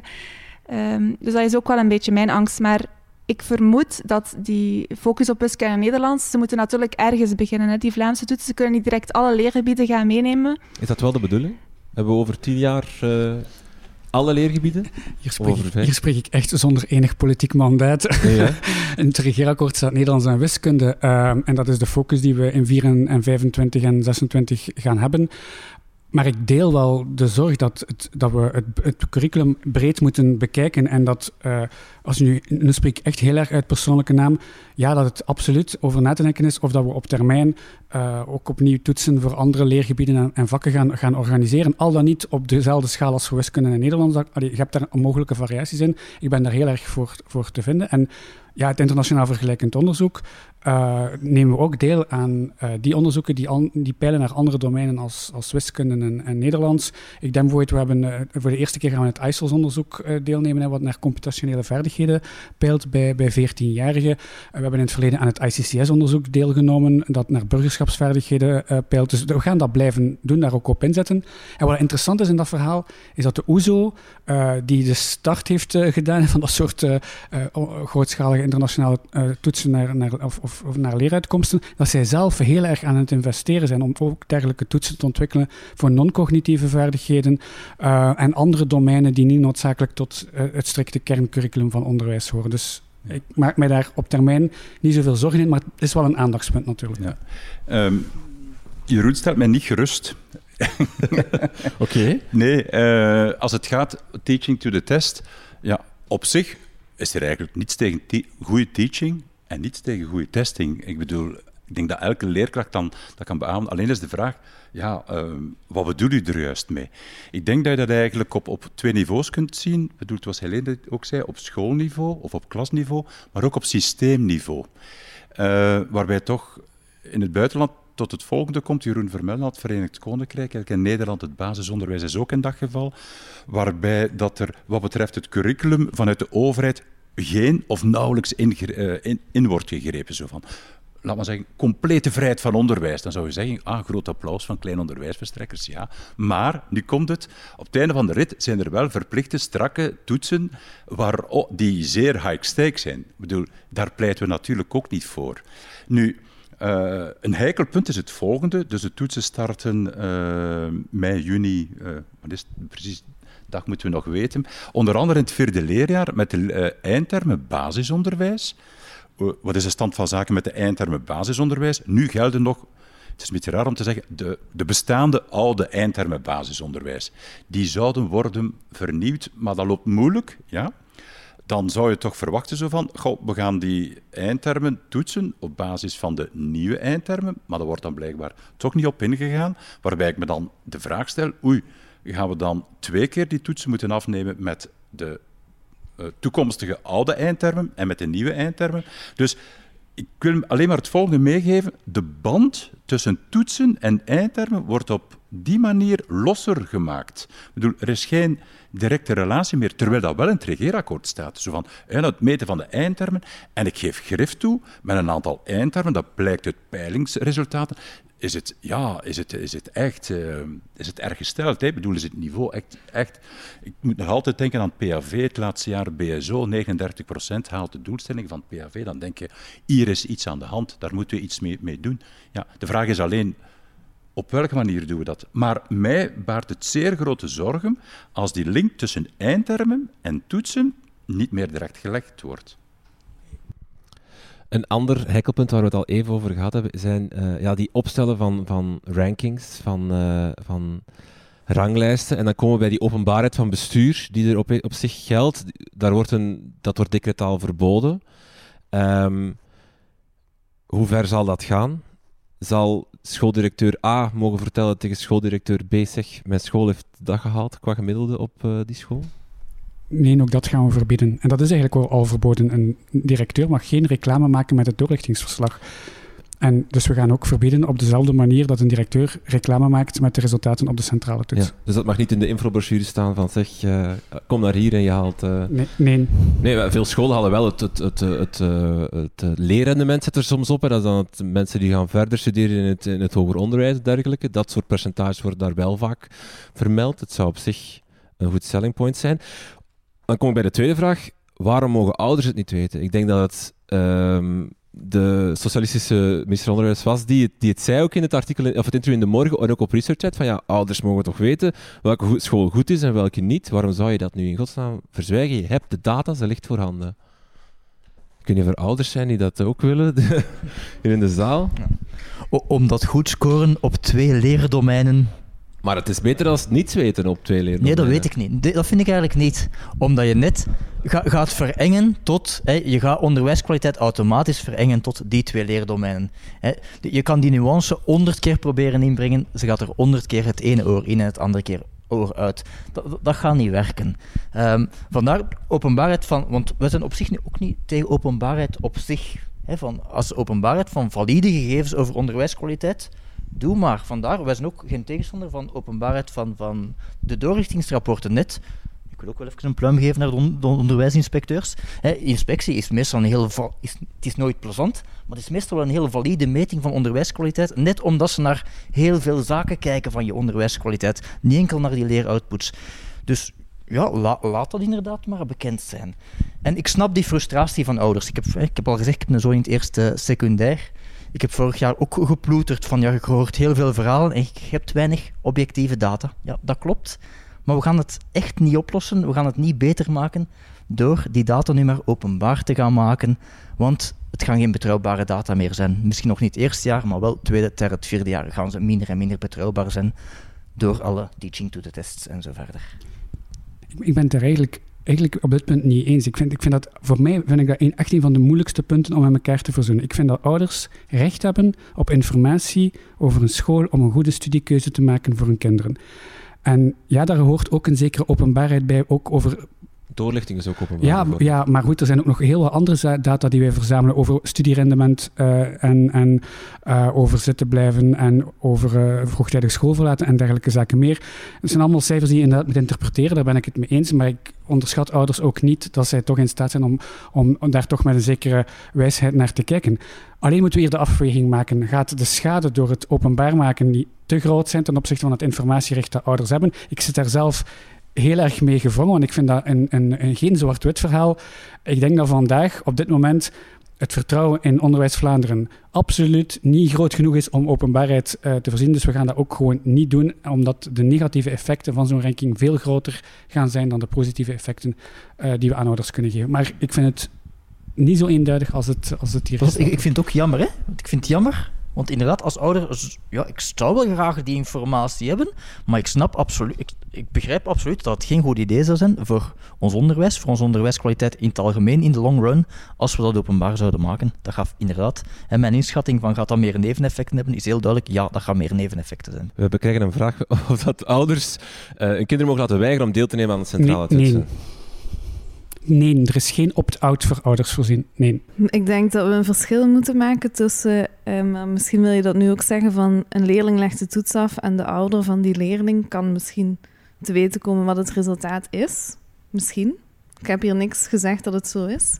En ouders, een breed publiek van ouders, die willen weten hoe verschillende scholen in hun buurt wat die toetsresultaten zijn van die scholen in hun buurt. Dat is natuurlijk een heel ander verhaal. Hè? Want dan zitten we wel bij openbare bekendmaking of het delen van de resultaten van die school A, B, C, die in de buurt liggen van verschillende gezinnen. Of je wil misschien als ouder het resultaat kennen van, van jouw kind. Ja. Dat is wel een andere situatie dat, die we misschien wel uit elkaar moeten houden. Want wat is het plan? De leerling krijgt zijn resultaat wel ik hoort, ik heb 8 op 10, we gaan het even simpel maken, 8 op 10 op de, op de, de toets wiskunde gehaald. Dat zal niet in punten uit te drukken zijn, vermoed ik. Maar, om het, om het ja, goed, een, een, feedback, een feedbackrapport ja, die we aan de scholen gaan teruggeven. Ja. En, de scholen krijgen die feedbackrapport van de leerlingen. wordt dat dan afgezet tegenover een gemiddelde van de klas of van de school of van, de, van het hele Vlaamse de inhoud of de, de, de samenstelling van dat feedbackrapport is echt nog voor van, van discussie. Ook kijken wat technisch haalbaar is, uiteraard. Uh, inhoudelijk ook het meest verantwoord is op dit moment. Maar het is de bedoeling inderdaad om aan de school feedback op individueel leerlingniveau terug te geven.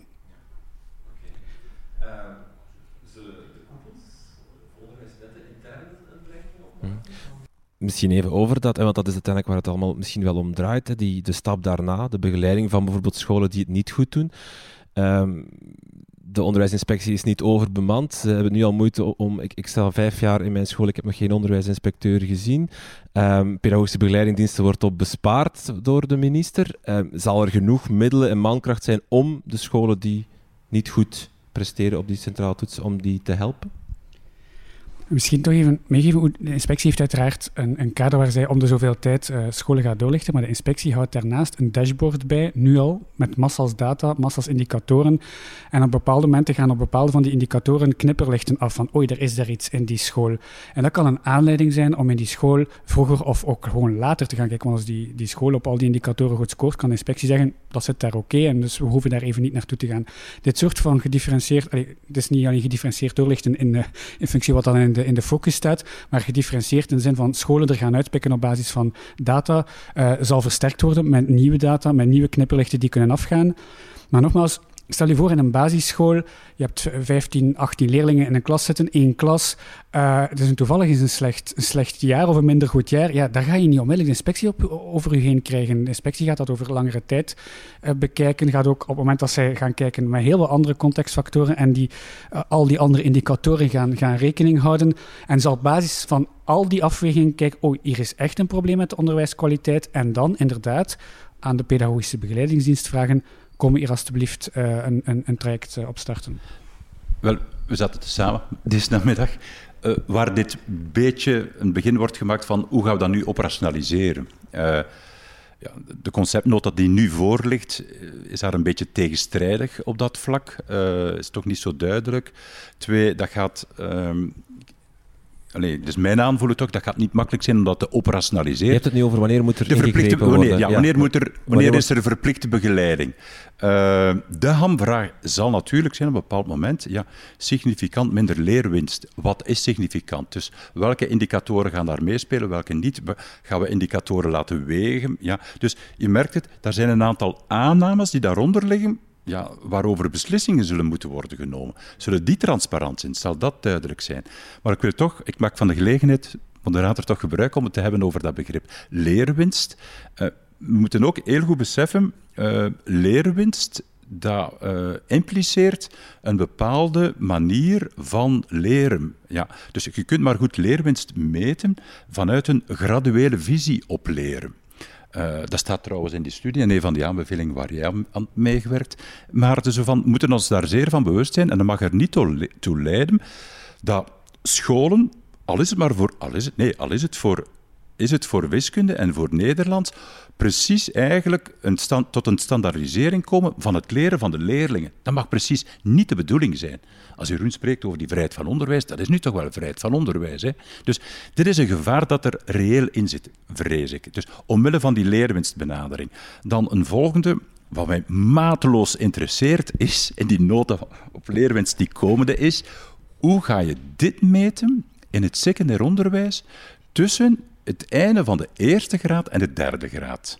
Met, ik ben geen psychometricus, maar nee, hoe ga je dit op een goede manier kunnen meten met verschillende leerlingenstromen, verschillende onderwijsrichtingen, onder, verschillende onderwijsvormen, verschillende cohorten. Dat, dat lijkt mij een raadsel, ja. Maar misschien komen de, de, de, de specialisten komen daar wellicht uit. Alleen is opnieuw mijn vrees, gaat de link er dan nog zijn met de eindtermen. Jouw vraag is van een leerling start bijvoorbeeld in het eerste jaar Latijn, eh, wordt op het einde van het tweede jaar centraal getoetst en dan in de derde graad zit hij misschien in derde automechanica, uh, zes, zes automechanica Bijvoorbeeld. en doet dan weer een centrale toets. Wat heb je nu aan de, die leerwinst die je dan meet tussen die twee resultaten? Is dat een, een vraagstuk waar inderdaad uh, het hoofd over gebroken wordt? Ja, ik ben eigenlijk blij dat je het inbrengt, want leerwinst is helemaal niet zo gemakkelijk. Uh, zeker niet als het gaat tussen inderdaad uh, eerste graad secundair onderwijs en dan de derde graad secundair onderwijs. Dus daar zijn we aan het bekijken hoe we dat precies in kaart kunnen brengen en of dat misschien voor bepaalde vaardigheden ook gemakkelijker kan dan voor andere vaardigheden. Dat zou best goed kunnen. Um, een tweede aspect, je zegt van ja, dat de link verloren zou gaan met de onderwijsdoelen.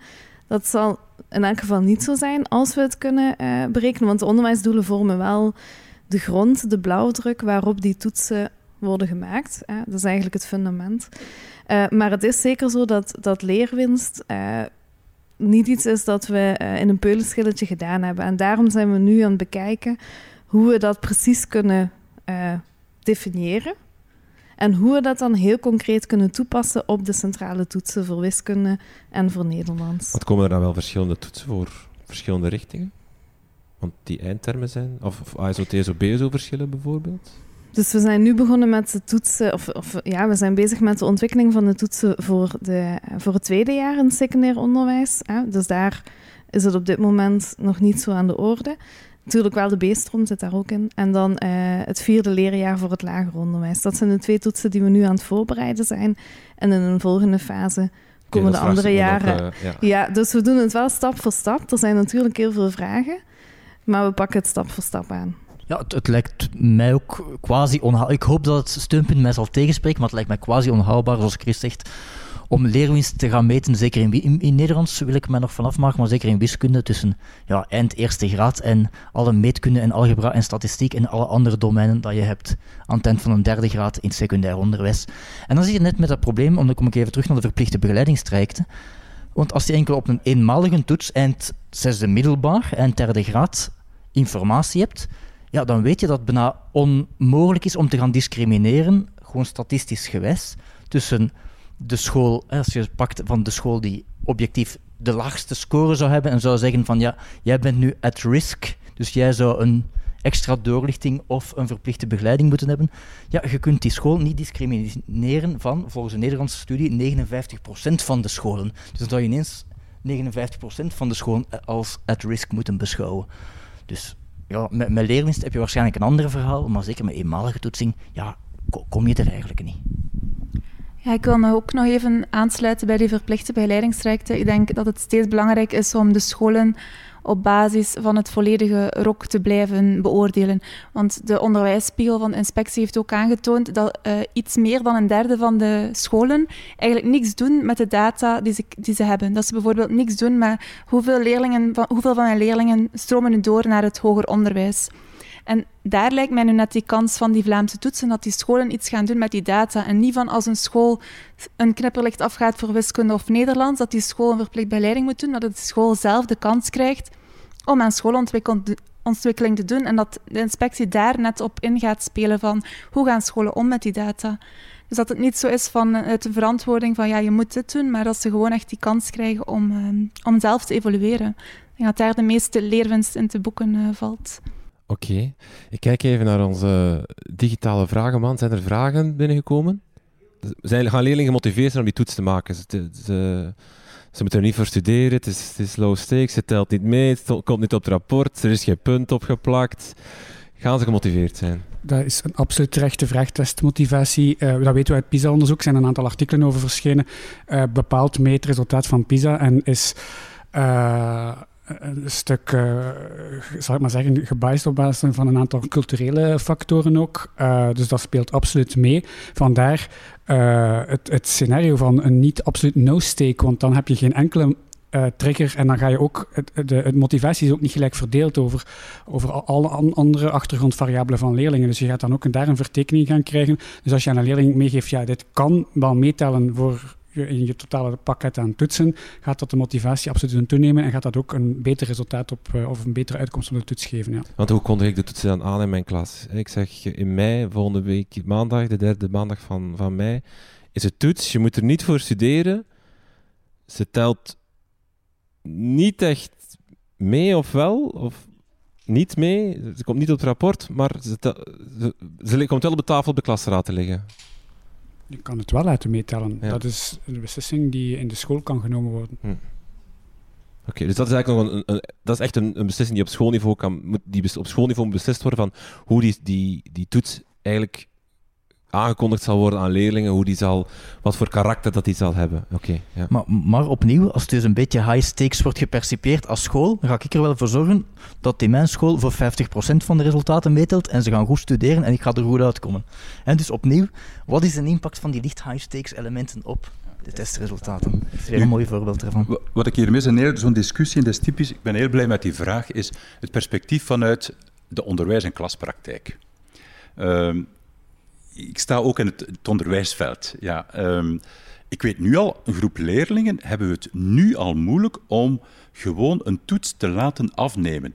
Of dat dat nu een centrale verplichte toets gaat zijn, of een toetsje van, van wat is het, van Frans of van, van wiskunde afnemen. Gewoon het afnemen van een toets is problematisch bij een groep leerlingen.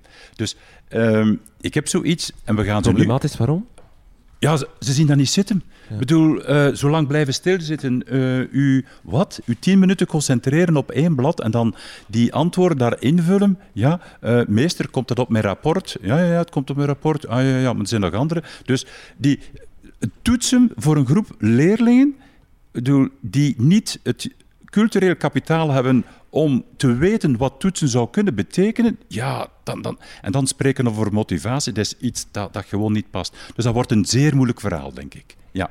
Dus gewoon van, vanuit de praktijk. En ik denk, leerkrachten die ook in de praktijk staan, dat kan ook niet anders, kunnen dat alleen maar beamen. Er zijn een groep leerlingen waarbij gewone toetsen afnemen niet behoort tot hun attitude, of ja, wat het ook is. Het is wel zo, de timing ligt... het is geen gemakkelijke tijd. Inderdaad, corona, uh, lerarentekort, uh, digisprong die we ook moeten verwerken. Elke school moet daar zijn weg in vinden. Ehm, het, het, de modernisering die gebeurt, uh, die nog volop gaande is, die we nog allemaal aan het verwerken zijn. Ehm, timing die waarschijnlijk ook jullie niet hebben gekozen, of niet, of, of, maar dat wordt wel geen gemakkelijk om daar nu ook nog een, een centrale toets mee in te passen. Hoe, hoe, weinig planlast het misschien ook met zich meebrengt, maar het is wel weer een extra element waar directeurs, leerkrachten mee om moeten gaan. Het, het is misschien nog niet de planlast op zich. Het is vooral waar dat we zien dat gestandaardiseerde toetsen werken, dat ze effectief leiden tot kwaliteitszorg, ja, dat is wel een van de cruciale voorwaarden, dat je ook tijd en ruimte hebt als school om ermee aan de slag te gaan. Je zal wel op basis van die gestandaardiseerde toetsen vaststellen van dat je een bepaald leerdomein van wiskunde niet zo sterk in bent en je kan een mooi actieplan maken. Als je geen leraar wiskunde hebt, ga je niet ver lopen. dus ja, er zijn heel wat randvoorwaarden en die worden ook in de conceptnota toch maar minimaal benoemd, die eigenlijk toch extra bijkomend zouden moeten ingevuld worden om die centraal toets effectief te doen werken. Ja, ik wil gewoon bevestigen dat onderwijs twee zware jaren achter de rug heeft. Ehm, ik woon samen met een schooldirecteur. Ik, u hoeft mij absoluut niet te overtuigen. Ehm, ik ben bijzonder goed op de hoogte van hoe zwaar het is in scholen, leerkrachten, directies enzovoort.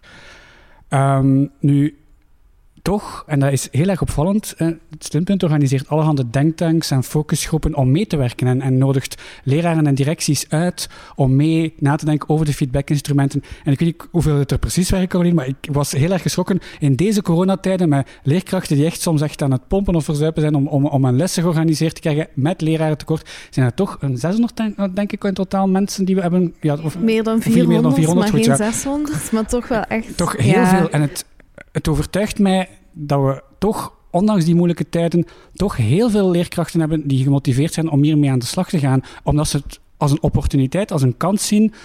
Want we geven uiteindelijk kennis aan scholen. Kennis om het onderwijs te versterken, om de kwaliteit te versterken, om leerlingen zo meer kansen te geven.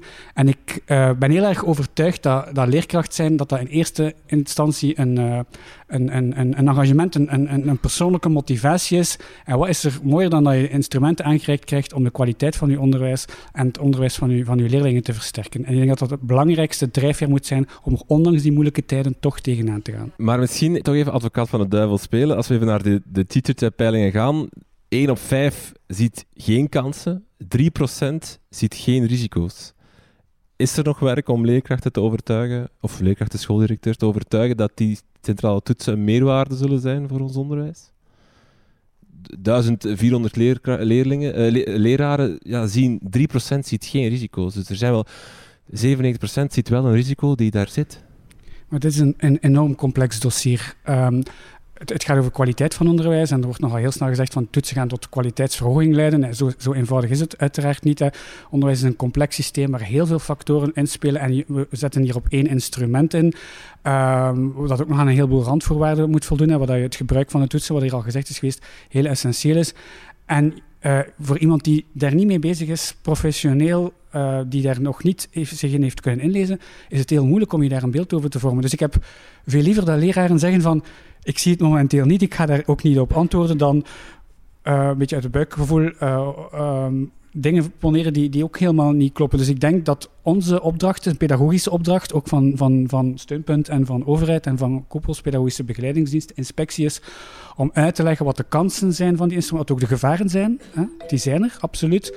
En hoe dat we best die kansen zo groot mogelijk kunnen maken en die gevaren zo maximaal mogelijk kunnen tegengaan. Oké. Het is al laat, we gaan uh, afsluiten. Ik wil graag mijn panel bedanken. Chris Nijs, Maarten Pennings, Jeroen Baks, Caroline Verijns en Helene Boerdoudi. Dankjewel ook jullie voor het luisteren. Dankjewel. Dankjewel.